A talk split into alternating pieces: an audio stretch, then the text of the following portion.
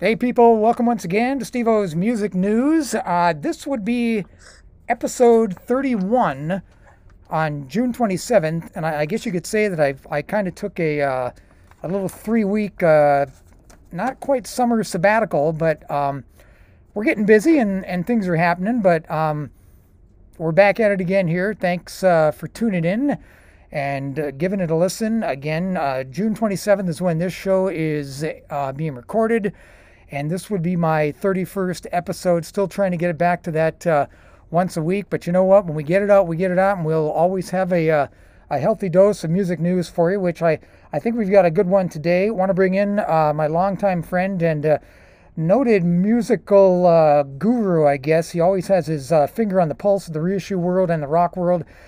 Iron Mountain's Jerry Ham. Jerry, nice to have you here again. No, thanks, Steve. Always nice to be here. Long time listener, so it's uh, always a pleasure for me to join in from time to time and give you some rock news. Well, if there's anybody that's got really an, an idea about what's going on with reissues, it would be you. Uh, you and I go back to the uh, the old famous days of Ice magazine and Goldmine magazine, which I I know uh, I, Ice disbanded years ago. I mean, if we wanted to get reissue news and upcoming release news. Really more, I think. Uh, I think we were big on the reissue news, and you just don't get that anymore. So I think we do a little bit of the same thing. We we kind of dig around on the internet and try and and find out. You probably have a few better sources than I do.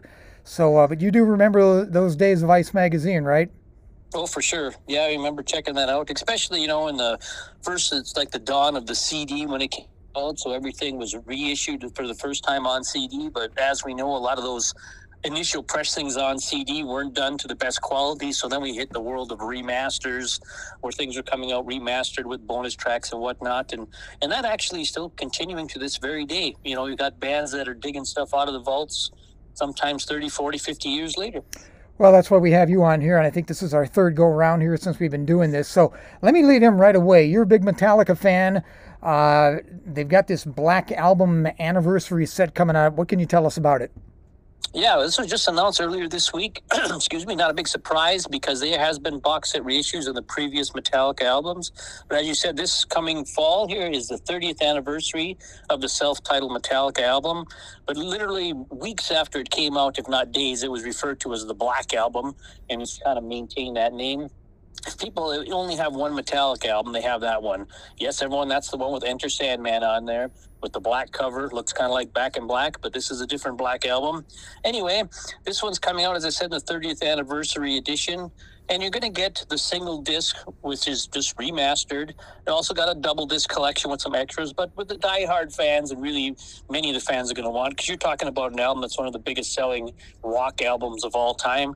They have this huge box set that comes with six vinyl pieces 14 CDs and six DVDs, as well as a hardcover book, some memorabilia, all the odds and ends any Metallica fan could want. You're going to get live stuff on here, demos, work in progress versions. Once again, everything you could think of the B sides that were out at the time, edited versions, interviews. So there's really a lot to cover. That the tour for the Black Album went from like 1991 to 93, so it was a long run for the band. To date, it sold about 35 million copies worldwide. So certainly that's going to be a big seller come this fall. It comes out September 10th. And also to piggyback that, Metallica is putting out a two disc set. It what is it's a tribute, official tribute album to the Black Album the, track by Miley Cyrus is currently out right now, and it's, there's actually 53 tracks on this. What's nice about this, it's called Blacklist. It's a four CD set, but it, all the proceeds for this go to charity. So even though you know people might think, oh, Metallica's putting something out, a tribute to themselves, so to speak, everyone actually got together and do this, and this is all going to charity. And yeah, finally, in, in, so, excuse me, Steve. Finally, in, in October, there's also a, a Black Album book coming out, a photo book authorized by the band. So, over the course of September, October, Metallica fans are going to love it. Yeah, I was going to say regarding the numbers there, you kind of covered some of it. I didn't realize uh, it had sold 35 million worldwide. I don't have the data right in front of me. I, I could dig it up, but uh, offhand, domestically, do you remember what that what the numbers are for that one?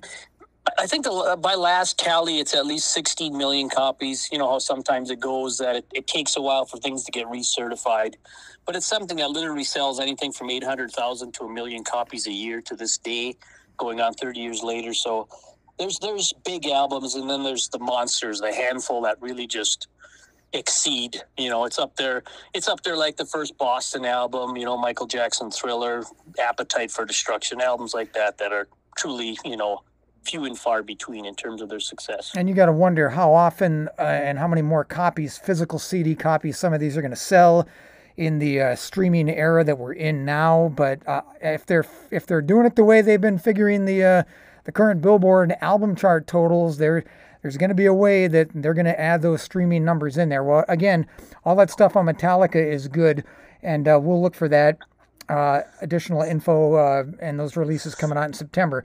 Okay, so uh, some of these bands here, of course, are close to your heart. The Rolling Stones are one of them, and they have this uh, live 2006 set coming out. Uh, and I don't think it's out yet, but uh, what can you tell us about that? Yeah, that's coming out soon. July 9th is the release date. And what it is is they did a um, they did a free show in 2006 on their Bigger Bang tour, which uh, Bigger Bang is currently their most recent studio album of new material. They've put out as lots of reissues. They put out a blues album and they put out some isolated new songs with compilations. But their, actually, their last studio album came out in 2005. So this is in 2006 in support of it in Rio de Janeiro at Copacabana. It was a free show obviously they can't know exactly, but estimates of 1.6 million people attended this show. And this is going to be the whole show beginning to end on DVD or Blu ray, whichever you prefer. Double CD set. You also can get it on vinyl. It's called The Biggest Bang live in Copacabana that comes out July 9th. And the Stones have been great in recent years, just a steady stream of reissues coming out. And uh, actually, in 2022, believe it or not, will be the Stones' 60th anniversary. And they're not, um, they're not, they don't really mix, not really into a whole lot of nostalgia. But for their 50th anniversary, we got a lot of things. And although nothing's officially been announced, I would assume that next year there's going to be even more from the reissue vault era from uh, the Rolling Stones. Iron Mountain's Jerry Ham is with me right now, uh, specializing in rock music, rock reissues, and things like that. And Jer, I talked recently, I think it might have been on the last podcast that I did, uh, more acrimony in the Pink Floyd camp between Roger Waters, David Gilmour. And you can clarify this again. I know they've been talking about putting the uh, Animals box set out, but there was uh, there was some arguing going on with of all things, regards to the liner notes, uh, what do we need to know about this? Yeah, you you pretty much uh, you like you said you touched on it, and uh, you know David Gilmour and Roger Waters. They've it seemed like they kind of came to a truce. You know, they did actually have the one reunion performance at Live 8, but that was already in 2005. You know, so we're getting 15, 16 years later, and you know, it seems like every time there's a Pink Floyd situation that involves, you know, the three remaining members, which of course is those two and Nick Mason there's a lot of red tape to get it out. And Animals, according to Roger Waters, which is one of the last classic albums that haven't got this big box set treatment yet, the, there's been a new mix that's complete, and this box set is ready to be pressed and put out. But according to him, one of the big snags is the liner notes that David Gilmour won't approve. And Roger Waters actually posted on his website what these liner notes would be. And nothing is too inflammatory in there. So, as they always say, there's three sides to every story. But that's the hang up there. So, hopefully, they can get this ironed out and this can come out. But it seems like the acrimony in the Pink Floyd camp, after calming down for a few years, it seems to get kind of ugly again. So, which is uh, you know unfortunate for the fans because I think a reunion tour or anything is pretty much out of the question for the fact that they can't even come to an agreement to put out a reissue. But fingers crossed, it is done and ready to go. So I would hope that at some point they can come to agreement and we can see that. Well, it would be good for the holidays if nothing else, and it wouldn't surprise me if it took that long. We're talking what another five months at least to get it down there. So uh, who would think that uh, liner notes are going to hold it up? But again, these guys have been kind of sniping back and forth at each other. You know, Nick Mason, he'd have been happy to get back together with the band just to do some concerts, but you're just you're just not going to see it happen again. No, it, I wouldn't think so. I mean, Roger Waters is even the one who said he'd be open to it for another, you know, sort of charity type event or something. And, you know, David Gilmour seems to have washed his hands of all things Pink Floyd, at least in terms of doing anything new. I mean, he's done things on the reissue end, but when they broke up and Roger left the band in 1985, and as we all know, it got the, the breakup was quite ugly and a lot of legal stuff is going on to this very day.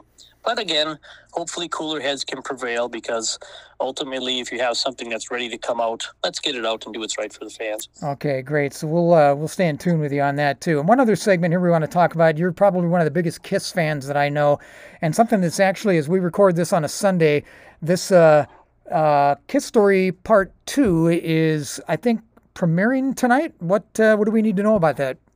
Yeah, actually on the A and E network, premiering tonight. It's a it's a new biography on Kiss. It's actually a two parter, two hours tonight, two hours tomorrow night at uh, eight o'clock Central Time, both nights. It's called Kisstory, and it's an official biography, a documentary, if you will, because it has the band's involvement. You know, there it's all their people are involved. It's not like it's something unauthorized that they they contributed to, they're actually, you know, are all part of putting it out.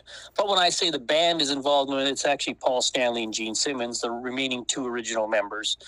Word has it that Peter Criss and Ace Frehley were invited to be a part of it, but once again, as we just spoke about acrimony in bands, they couldn't come to an agreement. Uh, Peter and Ace wanted some sort of say so in the final cut of it. Apparently, the offer was you can participate, but you're not involved in what actually comes out and so once again, you know, uh, Peter and Ace will be in this, you know, from archive interviews and whatnot.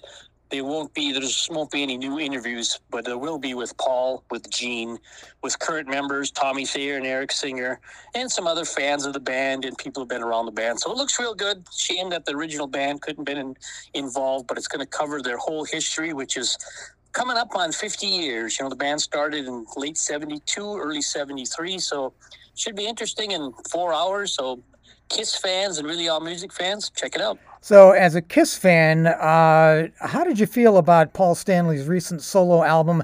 I know you like a lot of rock music, but are you the one of those kind of guys that you know? I'm even even when Led Zeppelin, uh, or rather uh, not Led Zeppelin, but when Robert Plant did like the uh, the Honey Drippers projects and things like that, are you kind of on board with some of that stuff? Well, I think, you know, especially any artist has been around as long as some of these people have, they've more than earned the right to try something new and do what they want. And, you know, Paul Stanley said one thing about a Soul Station project is that it wasn't any sort of half hearted thing. He didn't just go in the studio one day and sing some soul songs. I mean, he put a top notch band together. He worked on this for a long time. And it's really, it's a quality piece of work. As you know, that might not necessarily be something that's in my everyday listening, you know, playlist, but I, I did enjoy the album. And I, I'm not sure if it's something Paul's going to continue in, but like I said, I, I think I appreciate about it. And I think fans of that style of music, which we all are, I mean, that's classic music, even if it's not on your everyday playlist. I mean, those soul classics, our music was built on that. And I think Paul really did it justice in terms of he gave it the respect it deserved, and he really worked hard on the project. And the band is top notch, and something a little, even if you're not a, a that style of music, I, you know, check it out. Well, I'll tell you what, I purchased uh, a CD copy of it and had some downloads, and I thoroughly enjoyed the project. Some of the songs that he put on there were were all time favorites of mine. Uh, Could It Be I'm Falling in Love, which was an, an old Spinners classic. Uh, the Five Stairsteps in their version of Ooh Child. La La Means I Love You. Uh, an, an old uh, casino. Uh, boy, I'm drawing a blank now. I want to say casinos, but I could be wrong on that one too. But uh, the Delfonics, that's the one I'm talking about. But anyways, it was great. To, it was great to have that, and uh, it, it's uh, residing in my car right now as we speak. All right, Jared. Oh. Yeah, and I think as you know about that one, Steve is, is that we said is that it's you know for people who are wondering, it's not some sort of rock and roll Paul Stanley kiss twist on the soul classic.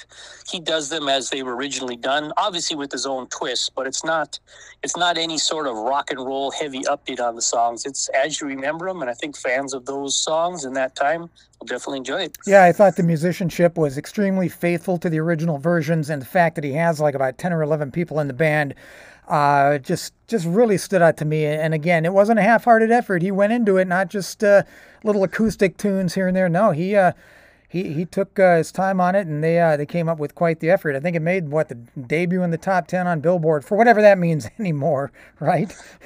yeah, it's it's definitely you know I think even Paul knew that the days of something like that being multi platinum are probably going to be over, but you know I think the Kiss fans checked it out. I think the Soul fans checked it out, and um, you know, as we keep saying, props to Paul for taking on a project like that, and then as opposed to having it be some sort of computer creation, he had real musicians playing the real songs, and can't go wrong. All right, Jared. Well, look, thanks again for uh, letting me tap into your uh, expertise here in the reissues and things like that, and uh, we will uh, certainly talk again down the line. Iron Mountain's Jerry Ham, and uh, again, Jared, just uh, thanks for being a part of the podcast.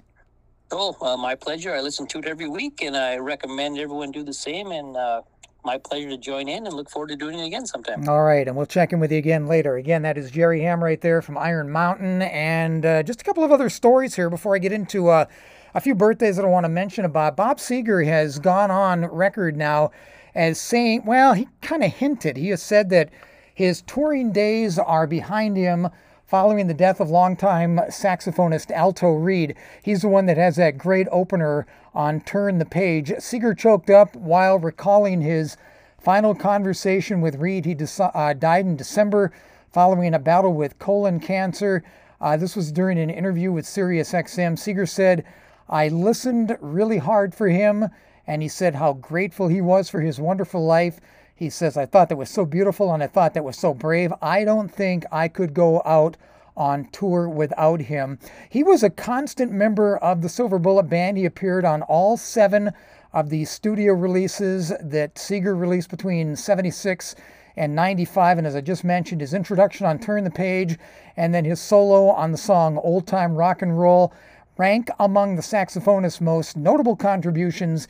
He also performed on a couple of live albums during that time, including the 1976 classic called Live Bullet. Now, if his touring days are indeed over, Seger appeared content with the decision, saying, You know, I've had a great life. I loved what I did. Never worked a day in my life, really.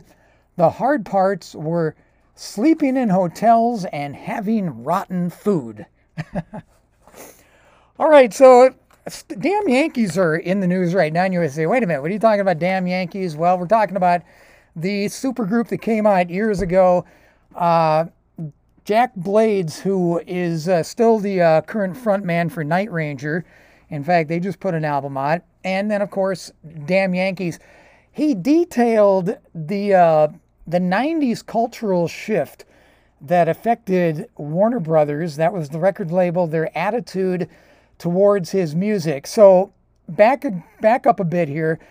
Damn Yankees was a supergroup that featured Blades, Ted Nugent, and Styx's Tommy Shaw that opened the decade with a couple of popular albums the self titled 1990 Damn Yankees and 1992's Don't Treadin'. After that point, Blades and Shaw found themselves with a lot of outside work writing for artists like Alice Cooper, Aerosmith, Ozzy Osbourne, and Cher. Um, I was fortunate to interview Jack Blades for Goldmine when he had worked on uh, Ted Nugent's album called Craveman. And Blades told 80s Metal Recycle Bin in a recent interview that it was a great creative period. It was really a fun time. Then the record label said, why don't you guys do a record? So we did the first Shaw Blades record, which came out in 1995, called Hallucination.